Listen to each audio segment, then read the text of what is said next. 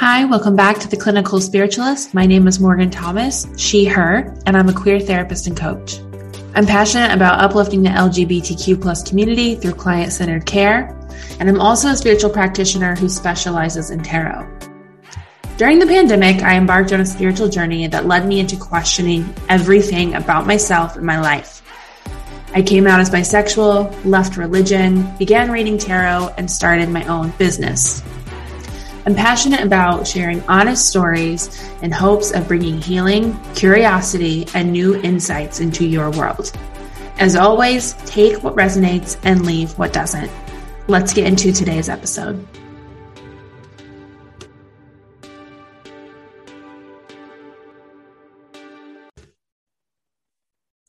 Hi there. Welcome to the podcast. Thank you so much for being here. Hello. I'm so happy to be here. Thank you for having me. You're so welcome. I would like for you to introduce yourself with your name, your pronouns, a little bit about you and your life and your business. Okay, cool. My name's Massey Armistead, uh, also on Instagram as Massey the Self-Love Witch. Um, pronouns, she and her. Uh, a little bit about me. I'm in Nashville, Tennessee. I am a self-love coach, a mystic, a poet, uh, love all things astrology, moon, all of that good stuff. I'm very passionate about it all. Um, yeah, that's, that's the brief summary of me. There's a lot though. I'm interested in all things spirituality. So yes. Isn't that like such a, a gift, but also like, I wish I could just quit being so interested in everything all the time. Truly. But do you know what was great? A psychiatrist recently I met with was like, I kind of told her I had some shame around how much I love to learn and how much I love to like, just soak everything in. And we had just been talking about how I have drank since I was uh, probably fourteen or fifteen and stopped drinking when I was thirty. So that's over half my life. Mm-hmm. Um, and she was like, you're probably just discovering all these things and like making up for lost time. And it was so validating. I was like, wow. Yeah. Cause like we so often want to like, I don't know, you hear one person say it and then I latched onto it. Like, I'm like, I'm interested in too many things. I don't have a niche. And then I just like have judged every time. I'm like, I want to take that training. I want to do this. And I don't think it's even my own judgment Story, at all. Yeah. Yeah. I feel that. I feel like with, uh, just kind of the, our, the way our society is like, you're a nurse, you are a doctor, you are a lawyer, you know, and I get caught up in this. I'm like, okay, so am I a therapist or am I a spiritual mentor or am I a Reiki practitioner or am I a tarot reader? And it's like, I've been seeing a, a lot of people be like, I'm, I'm everything. I'm, it's okay to have multiple interests at one time. And so that's where I'm, I've been kind of thinking lately, what are my top priorities and kind of focuses right now, which is therapy, coaching, the L G B T Q plus community, and tarot. And I still offer other things. I've just kind of reframed the way I think it of like, what do I want at the forefront, but what is still kind of like lingering around me that, you know, if someone books a Reiki session, I'm very passionate about that. Um, I feel and, that. Sorry. Didn't mean to interrupt you. No, no, no, no. Um, you didn't at all. Yeah, that's how it is for me. Like I have a lot. If you go to my booking site, it's like so many options. But I, I feel similarly, like I kind of have to go with what, what I'm feeling like even month by month, like, um, but it's always there. And so somebody books it. I'm like, great, uh, let's do it. Um, but like, I'll have little moments where I'm like, I'm really going to promote this one thing. And then, you know, kind of just like hoping if people look at my website, they're like, oh, wow, I can do all this other stuff too. You know? Mm-hmm. so, yeah. Yeah. And interestingly enough, Massey and I are in a class together, our second class together. Yes. Our second class together. Yes. We did past life regression with mm-hmm. Mickey Cosmo. Mm-hmm. And now we're in um, an intuition class with Sarah Stickland. Is that how you say her last name? I should I, know. I believe so. Yeah. Yeah. Okay, yeah. Shout out to her. She's amazing. She's cool. Go find her. She's so great. Um, yeah, I just love being in classes. I love learning. I love deepening my connection. Mm-hmm. And I think a lot of it for me is community. Like I really like crave community, and that's something in the next iteration of my business I want to focus on more, is like creating my own and how that's going to look. Yeah. Um, yeah, which I'm really excited about. Um, like right now I'm just, I'm starting. It's, it's the thing is you get these ideas and you want to do it all at once. Mm-hmm. And I'm a very all or nothing person. And so I'm like, okay, let's start with just hosting a moon circle. Um, and just starting with that and seeing, you know, if people respond and if they want to come, and then going from there, you know, and letting mm-hmm. it grow naturally. But yeah. I actually just did a tarot reading for myself when I, before we got on here, and, um, I drew the Three of Pentacles for, um, I don't know, for some question, but, uh, I definitely like, it was the message surrounding, I want to create my own community. Um, yes. I don't know really how to go about that or what kind of focus, but yeah, it's very important to me. And I, um, actually was one of the scholarship winners for Sarah's course, which is why I took it, like the half off. Were you the first one? So was I. What'd you say? So was I. Oh, you were? Mm-hmm. Wow. Actually, I felt like that was a huge sign. And I was like, cause I don't know, sometimes I get scared with, with money, which is a whole thing. So I felt like, okay, this is, this is good. Um, same thing. Like I was like, she sent an e- email. It was like, mm-hmm. reply to this to get half off. And I was kind of like, not gonna do it. Cause I've set an intention with myself, like, okay, free trainings right now, things that are free to you, they will come through. You uh, like allowing myself to do that. But then I was, I've set the intention for this year, like no, nothing to pay for, just because I'm trying to have some self-discipline around that. And, um, so I replied to her email being like, I'd love to be entered into the scholarship, you know? And uh, yeah, when I got half off, I was like, okay, I'm going to let myself do this thing, you know?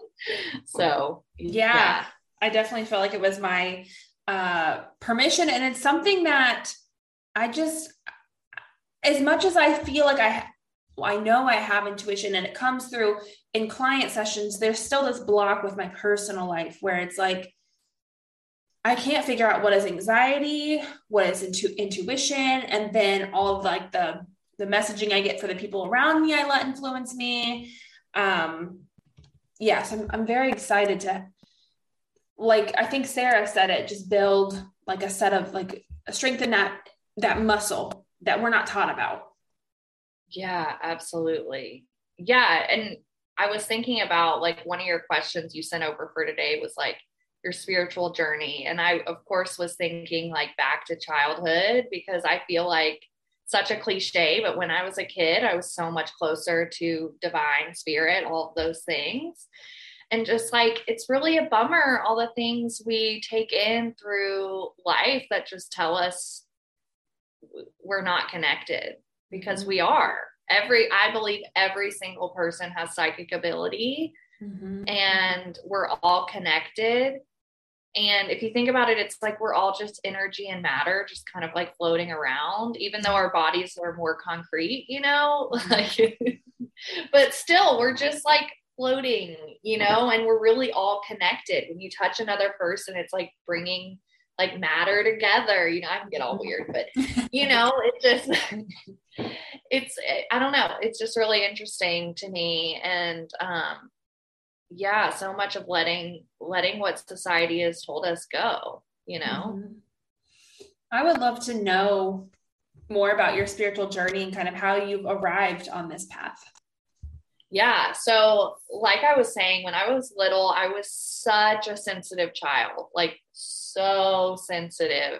Um, and of course, judge that immediately, like, and, and it was like my job in my family unit I believed was to ask for nothing, have no needs. Like, and that is what I did. Like, people always were like, oh my God, Massey. I'm one of four kids. They would be like, oh, Massey, she's the best child. She's so good, you know? And so it got reinforced over and over. Um, and I think through just being so sensitive to everything around me and hearing that message over and over again of like, oh, Massey's, you know, so great. She doesn't need anything. Like, mm.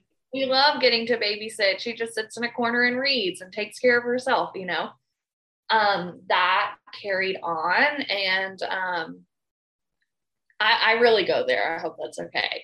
Um, so I uh, struggled a lot in high school with, and still do, um, with anxiety and depression. I started drinking really early. I was like the instigator of my friends. um, my rebellion came out. So I was like, I've been nice for so long. And then it was like, boom, wow. She's loud. She's funny. She's the party girl. She is out there, you know, like it was like, mm-hmm. bam. And then that carried on until I was thirty, which was about uh, three years ago. I get actually, I stopped drinking when I was twenty-nine. Um, And so that was when things started to change. It was around that time. Um, I started having panic attacks and um, had panic disorder and was struggling with that. And I was going through a time where I was struggling in a relationship I was in. Mm-hmm. It was really intense. And before that, I had been very, I don't believe in anything. Um, atheist, fuck everything, against it. Mm-hmm. Y'all are dumb if you believe in a higher power, because I felt so, I was so disconnected. I had put so many things in my way to stay distant from my own feelings, to other people's feelings. I couldn't handle it. Like, I was like, no way. Um, and I, uh, over time, when I stopped drinking, I found my, one of my mentors, her name's Holly Ramey. I went to see her for a tarot reading and Reiki. And I was like, oh, this is really interesting. Even though I was like the atheist who was like, I'll go get a tarot reading. I think like deep down, I was, my, my spirit was like, let's go, we're going to go on this journey. Like, something called me there. I don't know what. And then I did a mentorship with her, and, um, it was during the time when I was going through my breakup that I started reading tarot like every day. And, um, it was the hardest thing I've ever gone through. Like, somebody who doesn't ask for her needs to be met, standing up and being like, you are not meeting my needs. We have to end.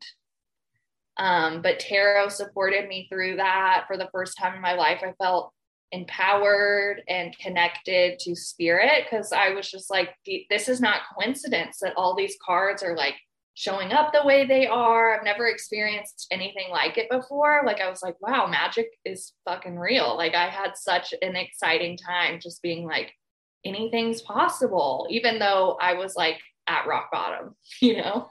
Um, mm-hmm. And then since then, things have just taken off.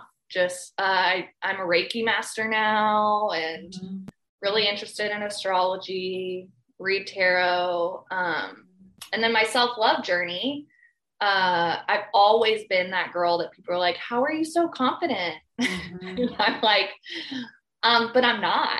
Like, I'm glad you think that, but I'm so insecure. Mm-hmm. But I would just like run through the ocean and like a two-piece, and I guess that was always a backhanded compliment when people are like, you don't seem so confident. I'm like, oh, because I'm chubby and swimming. Like, well, you say that to a skinny person? Yeah. Yeah, fuck off. Mm-hmm. Yeah. Politely, politely. Um, um, and so I sat down one day and I was like, I'm going to write out everything I know about self-love and what has helped me heal the relationship with my body. And I, as I say, heal, it is a healing process, because mm-hmm. I still have days where I right. feel insecure. Um, and while that was happening, I was like, dang, I want to work with people one-on-one talking about this. I don't want, don't want to just make a booklet and sell it. Like, I want to work with people. And it, you know, I guess Facebook heard me or whatever. An ad came up that was like, self-love coaching. And so mm-hmm. I jumped into that, and um, yeah, just all these things have kind of fallen in my lap, and I've required all these tools and skills, and yeah. Long yeah. answer for you. I loved it. I loved it. Um, and I definitely learned some new things about you, and thank you for being vulnerable and, and sharing a little bit about your story. I know that that's just a very scoped out version. Um, you know, we're humans and have very intimate lives and details that, you know, we could speak for hours and hours. So thank you for giving us a glimpse into your journey. You're so welcome. I definitely noticed a lot of similarities in our, in our story. I know that you and I have connected um, before with a lot of like um, conversations around like codependency and toxic relationships. Um, but even going back to the childhood, yeah, I was, I was very much taught you're empathetic, you're so caring. And like, these became my identity, and that, you know, it still is a little bit a part of my identity, but I learned at a very young age how to stand up for the kid on the school bus, how to treat others with kindness, and all these things that, you know, are great skills to have, but I never was taught how to sh- turn that inward and how to feel my own feelings. I was so hyper-focused on the best friend, you know, who's going through something, and, you know, other people in my life, like it was, my empathy was so outsourced that I was hurting, and I just, I never was taught how to tune in. Um, I never went to a therapist until I was an adult. I just, and that led to, you know, I'm getting older, reaching high school, and yeah, immediately started drinking. I, for my senior superlative, which I was very proud of for so many years, but now I'm like, mm, it was, um, most recognizable laugh, which I will always be proud of. Um, but life of the party, I was very much known as Morgan. She's so fun. Like she get, she'll get on the table and kiss everybody. And like all these things that like, yes, I still have a part of me like that, but yes.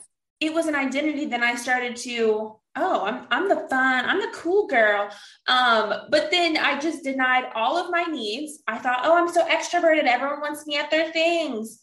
But now that I'm uh, twenty-six, nearing twenty-seven, I have realized I've always been introverted. I don't like people. I so identify with that. Like I would be the person who would like be the last one at a party, but that's because honestly, if I'm being honest with myself, um, it was probably a little bit of addiction coming through of just like, Ooh. I don't, I don't want to stop drinking. That really was what it was. I really want to help, um, myself feel good and avoid bad feelings. And mm-hmm. the truth was like around when I quit drinking is I was like, I feel like shit when I drink. And within my relationship, like I own my part.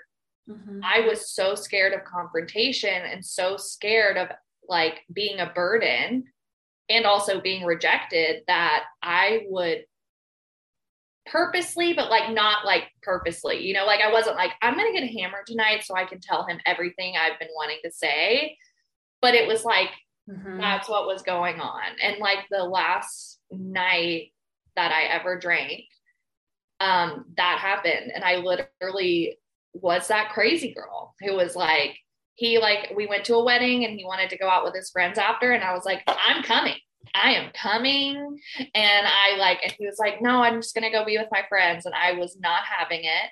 I, it was like such a mess. And then we both went home and I just chewed his ass out, which like discredited me because it was everything I said, I stand by and needed to be said. But when you're drunk and screaming at someone, that is not healthy, you know, Ooh. And it's like, that's not the way to do it. So I had to own my shit. Like I really mm. had to look at it and be like, okay, I never want to feel like this again. And I used to say, I was like, as soon as I feel comfortable with confrontation and asking for my needs to be met, that's when I'll drink again. What I've realized is there may never be a time where that happens. I will get better at it, but I may not come to a complete like, oh yes, I can't wait to go have some confrontation and I can set my boundaries and be so strong. Mm-hmm. Like probably going to have to come back to them again and again, you know, and um, make mistakes along the way. So, mm. so as of right now, I probably won't be drinking for a long time. Yeah. Wow. That is, yeah, that is, has some, a lot of truth to it. Um, and isn't it so hard and humbling and, and yet a little healing, or maybe a lot healing, when you realize your own shadow and like the, the, the part you play and your own suffering. Oh. That, yeah. I remember in my last relationship, really it's, it still shows up. I've, I've found out recently I have a lot more healing to do. I'm in another very like humbling state of like, oh, there will always be more work to, to be done. I thought, oh, I did two years of consistent therapy. I, you know, healed a lot, in which I did, but like now an, a whole new can of worms is opened up. But, um, yeah, realizing that in my last relationship, you know, I blamed and I blamed and I blamed, you're doing this and that and this, you're not giving me what I need. And there's truth to that. But then I would do em- emotionally abusive behaviors to get that message across, because I didn't know how to, to regulate. You know, I was drinking a lot, um, uh, just a lot of, you know, you, you break up, you go see other people, and it's just messy. And then, you know, we break up and I'm like, oh, I'm setting a boundary. I'm doing what's best for me. Like, goodbye to you. And then this person leaves. One, I'm going through withdrawal because I'm so addicted. And I don't say that lightly. I'm so addicted to the chaos with that person. And yes. also I start going to therapy, and a mirror is held up in front of me that this is my fault too. And yes, it humbles the shit that was, out of you. That was such a hard realization for me, was like, you were, you were toxic too. Mm-hmm. Like, because the blame game was big, and I can play the martyr. I can play the, play the victim big time. Like, he did this, he did that. And, um, I actually told him after we broken up, cause he'd always ask me if I was pissed, cause I'd like make a grumpy face or like, you know, glare at him when he was doing something I thought was disrespectful or I didn't like. And he'd always be like, are you mad? And I would always say no. And I finally admitted to him, this was after we broke up, I was like, yeah, all those times that you felt that way, I, I was being passive aggressive. Like, I was taking that out on you, you know? And like, in a way, I lied in the relationship too. Cause like, that's not being honest. That's being dishonest. And I'm trying to pretend that I'm someone I'm not, you know? Um, That was a hard realization to come to. I was like, oh shit. Mm-hmm. I wasn't perfect either. And yeah. me not having the tools to set boundaries, it, it's really, it really affects the people in your life. Like, I think it's easy to be like, oh, the codependent person, like they're the one who's hurting and struggling, but like, they have to be held accountable as well. Absolutely. Of like doing their own work. And, you know, and I'm like anxious attachment too. And, um, so it, it's a lot of anxiety that I didn't mm. know how to handle. I, like you were saying, addiction, and I still work through it. I still have moments where, I mean, I say I relapsed recently mm-hmm. because honestly, quitting to drink alcohol feels easy compared to letting go of my ex. Oh, yes. Yes. Like, and I had like a relapse where we were like talking and communicating, and the shame that came with it was so strong. And that's part of the self-love, is like, for me, it was such a big thing to stop judging myself for feeling that way. Like, there was so much judgment around it. Like, you should be over this. You should not care about this. But I was like, I'm a fucking self-love coach. Like, and I'm over here shaming wow. myself.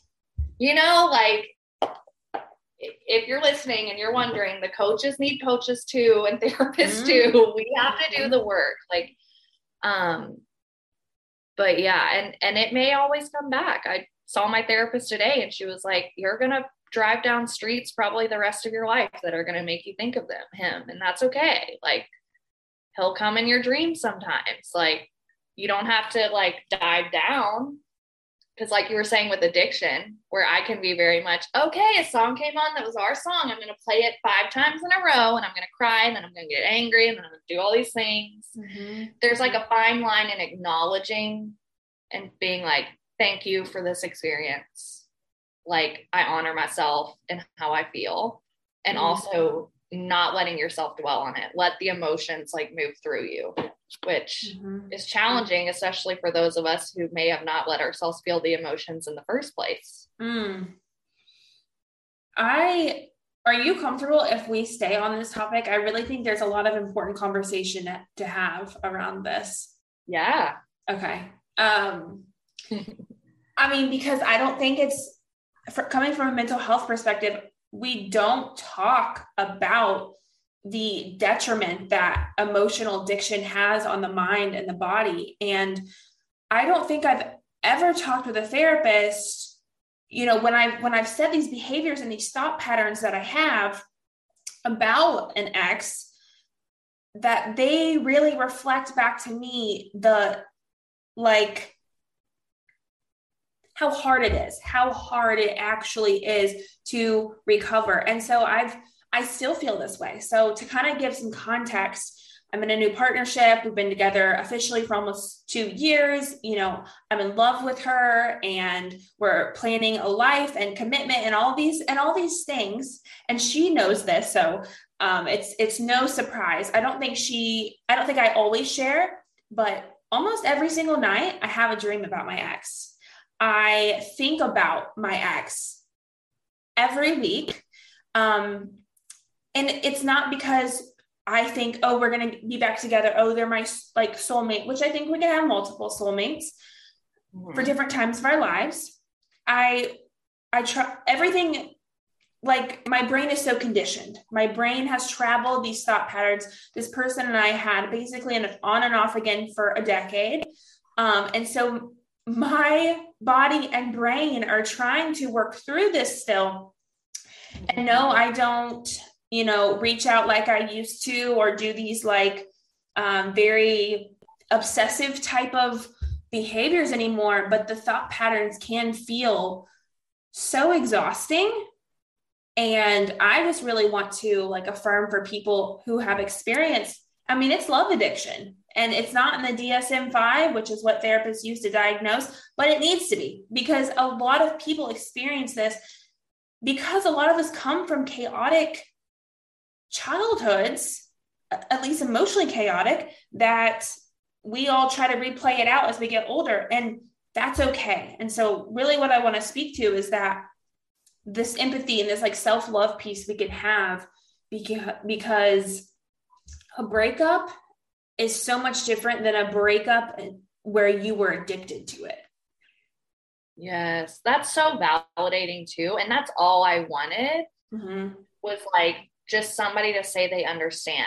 Like, I was like, I don't want to be judged. I don't want anyone to try to fix it. I'm like going to cry on this podcast. It's like, I don't want anyone to try to fix it. I just want someone to say they know that it fucking hurts. And it's so hard because it really did feel like an addiction that mm-hmm. even now, like it's very active for me. You know what I mean? Like, oh yeah. If he called right now, I'd be like, yes, what do you need? I'm here, you know?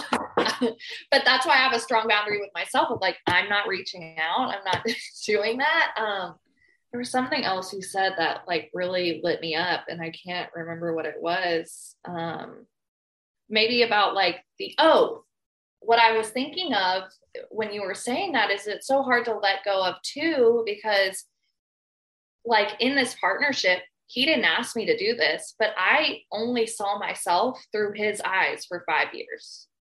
Mm-hmm. Like, and that's the freaking truth. Mm-hmm. And that's on me.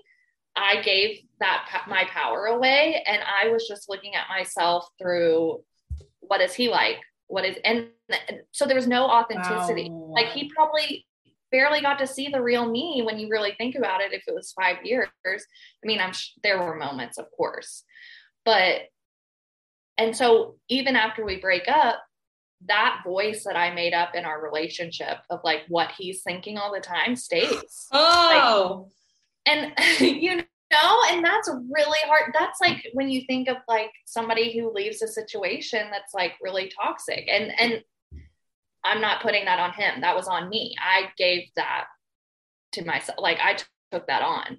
Um, but like, it's really hard to take that away. Like I go to teach yoga and I'm like, would he be proud of me? Would he like this outfit? You know what I mean? And it's like, but I have to detach. Like it's gotten a lot better, but especially mm. like the first couple of years after, yeah, it's been three years, guys. So ah. we're still dealing with the breakup. Don't worry. Um, yeah.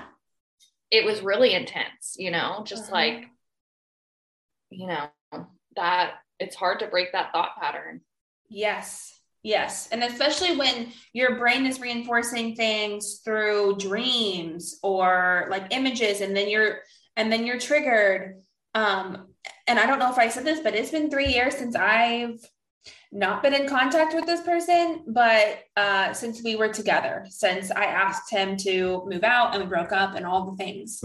Um, and I feel like I'm looking in a mirror. It's yeah. crazy. And we've, we've talked about this via, um, Instagram D Ms, and like, if that's you and I bonding, so like our stories are aligning so well, like imagine all the other people who maybe don't have someone else who's reflected this back to them, or, you know, they just tell themselves they're crazy over and over. I really thought, what the hell is wrong with me?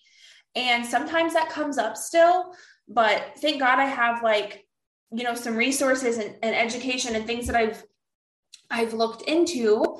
But I remember when we first broke up, the kind of craving I would get to talk to this person was so intense that I remember doing kind of like cognitive behavioral therapy with my therapist of, I would have to set a timer and put my phone in a different room. Like five minutes sometimes seemed unbearable to not try to engage with this person.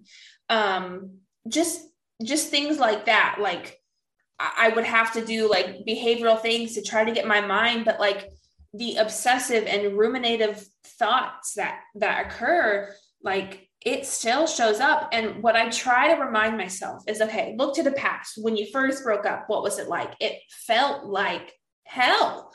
Um, It doesn't feel that intense anymore. It's more of kind of like annoying, like this is a good metaphor, like an, an annoying little fly that like keeps trying to yeah. like come up in my space. And I'm like, no, no, no.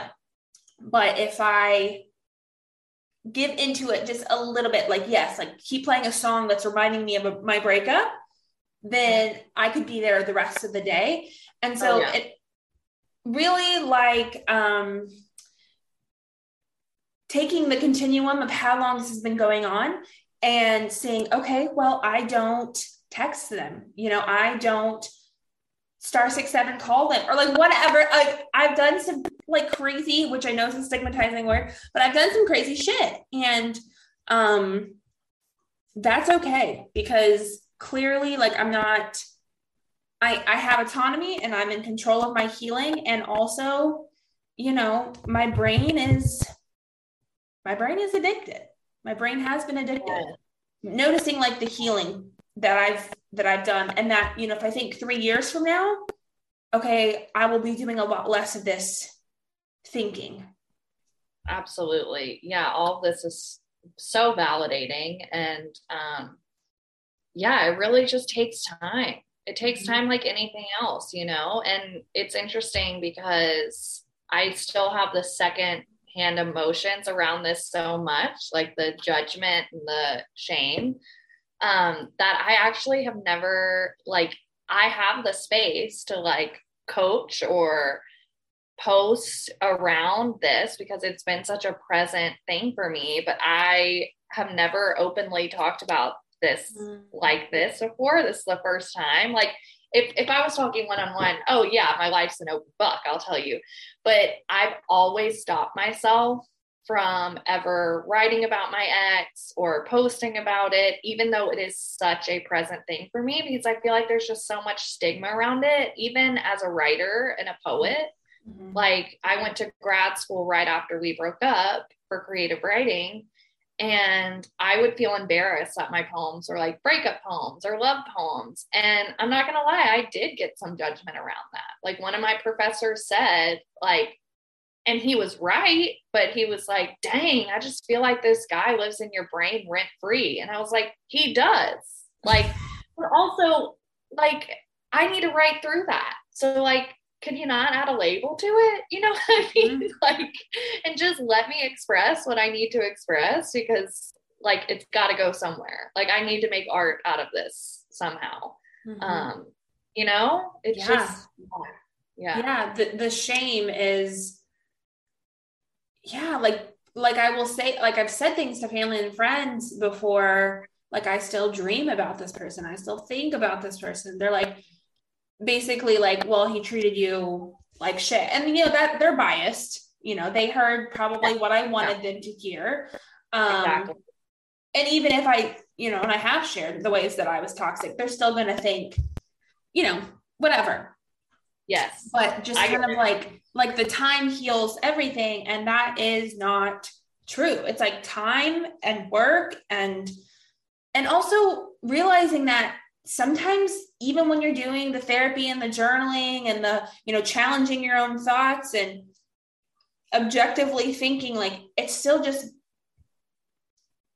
it still takes time, and you can do yeah. all the things and it's still going to cut deep, but know that just like with any other healing or addiction, there is, there is recovery. And like, I don't relate it to substance abuse lightly.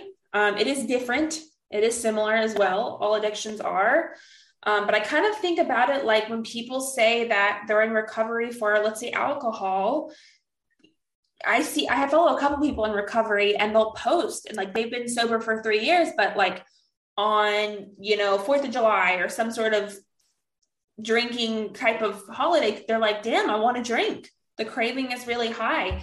And that's where I kind of relate it, is like the craving comes through and it, it may always, I, I hope, I hope to God not, I really hope there comes yeah. a day where I'm not thinking about our relationship, but yeah, it also may be here for a long time. Exactly. I feel like that's the codependency work too. It's like, mm-hmm. It, you may have more tools to work with it and a better understanding of it. Um, but it doesn't mean it's just going to be like easy. Like, yeah, I may think of him every New Year's or every birthday or whatever. Um, but does that mean I have to react? Do I mean that has like, that has to ruin my day? No.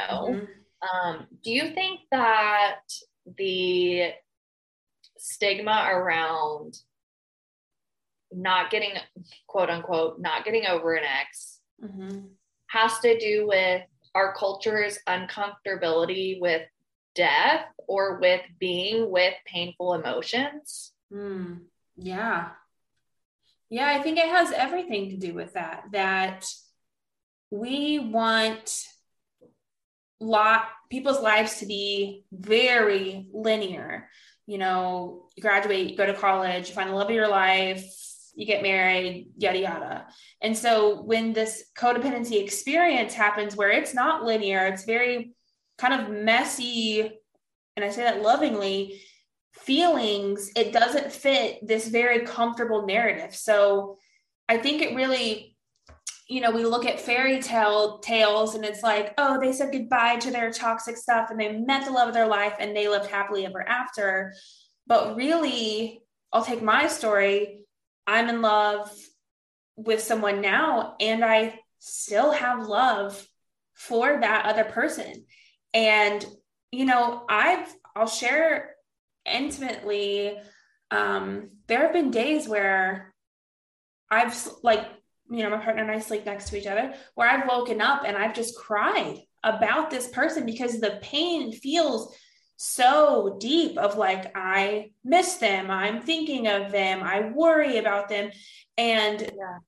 I, I wouldn't be able to have a um, healthy relationship now.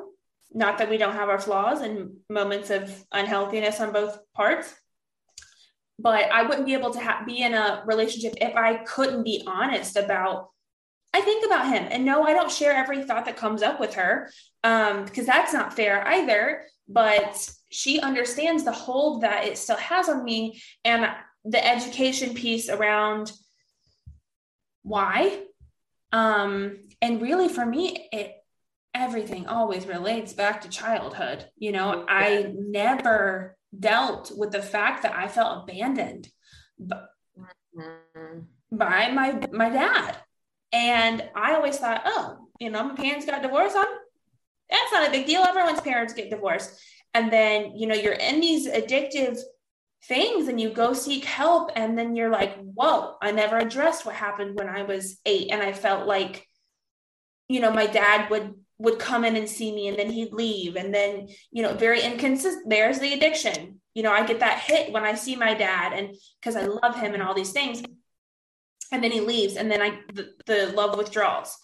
And, um, you know, parents are flawed people. I'm not going to sit here and blame my parents to death. I, I love them both dearly.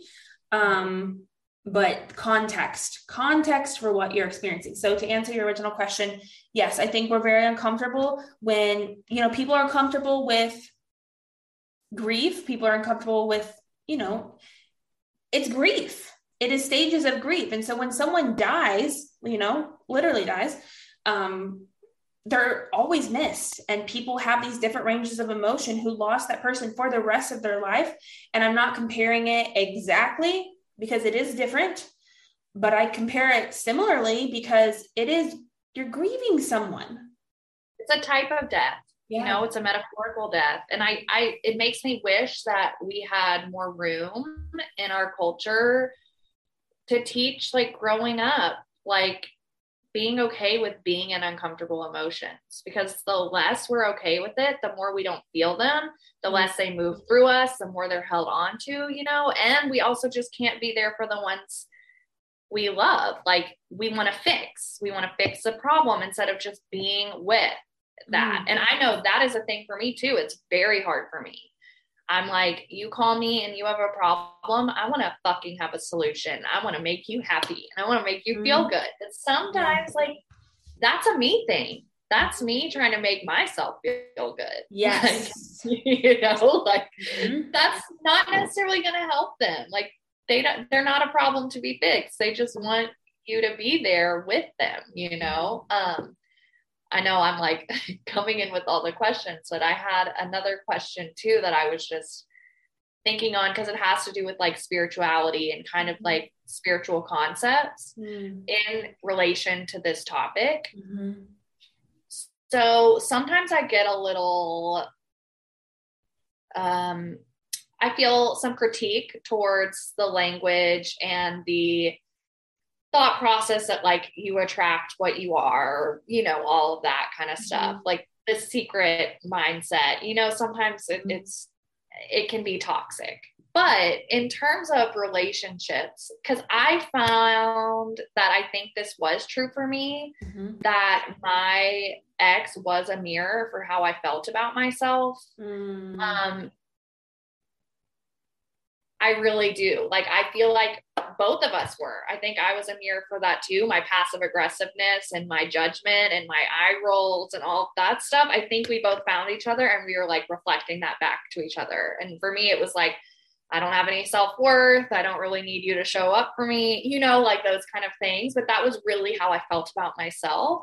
Mm-hmm. How do you feel in terms of that concept spiritually as a therapist? um, who works in the spirituality world as well. Like, do you think that's a toxic way to look at it? Or do you think there's room for nuance there? Um, I'm a very black or white person. So I'm finding the gray area these days. That's something I'm working on. Yeah. I, I would say that there is nuance there. I would say, I definitely agree with you that, you know, the whole vibration conversation kind of makes me uncomfortable sometimes, but I would say I was operating out of vibration very similarly to my ex and my current partner. Now we're kind of vibrating at a similar level. We have differences, um, but both of us are active in our healing journey. The past, we both were inactive in our healing journey and taking accountability. You know, I always thought, oh, I'm the one who's working on themselves because I applied to college and I went to college and I, you know, was making money and A's. And I thought that meant working on myself, but I wasn't heal actively healing, and neither was he. And I think, yeah, we attracted to reflect, and both of our wounds, just like, you know, he was avoidant, I was highly anxious, and we just like, yeah, clashed. And um, I think that the possible, um, like, um, harmful conversation that could come with, in with that, or kind of bi- spiritual bypassing, would be if someone's experiencing abuse, being like, well, you're, you kind of like attracted that, or, um, you know, you're vibrating yeah. on whatever. So there needs to be clarification around that conversation, but I definitely agree with that is, you know, when, when I was with this person more consistently for like three years or so, I had just found out something very traumatic. I, um, was, you know, developed, developed P T S D. I was very depressed. And this person had a lot of mental health barriers as well. You know, we both were very depressed. We both were very insecure, and I didn't have language for the understanding then, but like we were, you know, smoking cigarettes and, um, you know, going to parties together and just living a different life that I don't live anymore. Um, but nuance, we had all these kind of toxicities. But also I think that we were able to love each other in a way that was helpful for that time in my life. I wouldn't be able to ha- receive that love. That love is not something that I, I need a different kind of love now, where, you know, it was a more immature love, but still someone who was consistent and showed up in his own way. Um, I think it also had benefit to where I was in that, that time, because I could have had a partner like I have now come in. I'm not ready for that. Mm-hmm. I could, no, no, no way. I, um, healthy love is a different kind of hard, because there's a lot of benefit to the different vibration or toxicity type of love. Um, you are receiving a benefit. I mean, it, it's kind of fun to be toxic. Like there are benefits to it. Oh yeah, for sure. So for sure. I mean, I, I could, no, it does. It does for sure. And I, I love finding the nuance. That's like another one of my goals for twenty twenty-two. Mm-hmm. Don't have to be so black and white, mm-hmm. which is a challenge. I think that's a defense mechanism as well. I'm like, I need to know, is it right? Is it wrong? Mm-hmm. But like some things are in the middle. Right. Okay. Yeah. It's like all about, it's all about delivery and intention. And yeah, I think that's like, could be across the board in spirituality, is like, you can say like, just explain, explain what you're trying to say, and make sure, I think it comes down to like this kind of like trauma informed piece that everyone needs in that space. Um, because we're working with vulnerable clients. Anyone who has hurt is vulnerable. I think yeah. as humans, we're all vul- vulnerable in our own way. And so, yeah, it's all about context and language. Um, I would like to share, this is this, oh my God, I love tarot. I pulled a tarot card for our podcast today, and I'd like to show you. So for the listeners, I sent Massey a list of questions related to spirituality, self-love, and you know, that's, that's pretty much the basis of it. Well, we kind of went off on a different conversation, which I love, and I think is important. And I think this tarot card really reflects the conversation we had today. Do you want to guess what it is? It's a major arcana card. Well, it's hard because I feel like the lovers would be too obvious. Mm-hmm. It's not obvious. Um, hmm. I don't know. You you you, t- you tell me. Okay, the devil.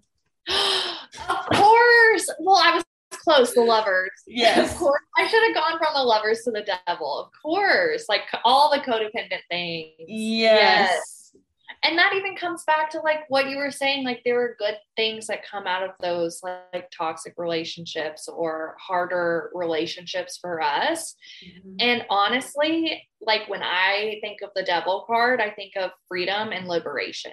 Wow. Like within those relationships, like that little devil on our shoulder or the devil over you as a couple's shoulder, mm-hmm. like is there kind of being like, okay, yeah, follow my trickery, because once you go deep enough, you're going to have to seek your own liberation from this. Ooh. And like for me, for me, that's like what happened is I was like, this is not something I, I can live in anymore. Like, I just can't do this. We're not, neither of us are having our needs met, and I'm going to have to like set us free, even though there's still a little bit of that devil that's following me around being like, are you fully free yet? I, I don't think so. You know, like, but getting there, like, you know, yeah. I had to really step out of that and care for myself, because my partner was not supposed to be my mom or my dad. And I was trying to make him that.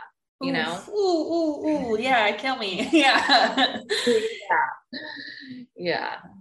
I uh, one last one last thing about the card. Something that I learned is that, you know, the two people are are chained, but they can easily just take it off. Like all you have to do is literally grab it and remove it, and you're free.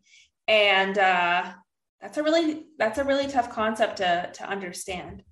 Um, I really appreciate this conversation. This was healing for me and validating for me. And clearly we were meant to, we were supposed to, we were meant to go there. Um, so I just want to say, thank you. Thank you. Well, thank you so much. I got a little vulnerable there. I almost started crying. we, we can always edit things out as well. Um, lastly, how can listeners work with you and book with you? Yeah. Okay. So you can find me at massey armistead dot com. I think it's a backslash booking. um, and yeah, just find me there. I'm also on Instagram at massey dot the dot self-love, one word, dot witch. If you want to check me out there, you can always message me or email me. Um, yeah, if you're in Nashville, we can do stuff in person too. So yeah, that's oh. how you can find me. Thank you, Massey. I really appreciate your vulnerability today. Thank you. It was so fun.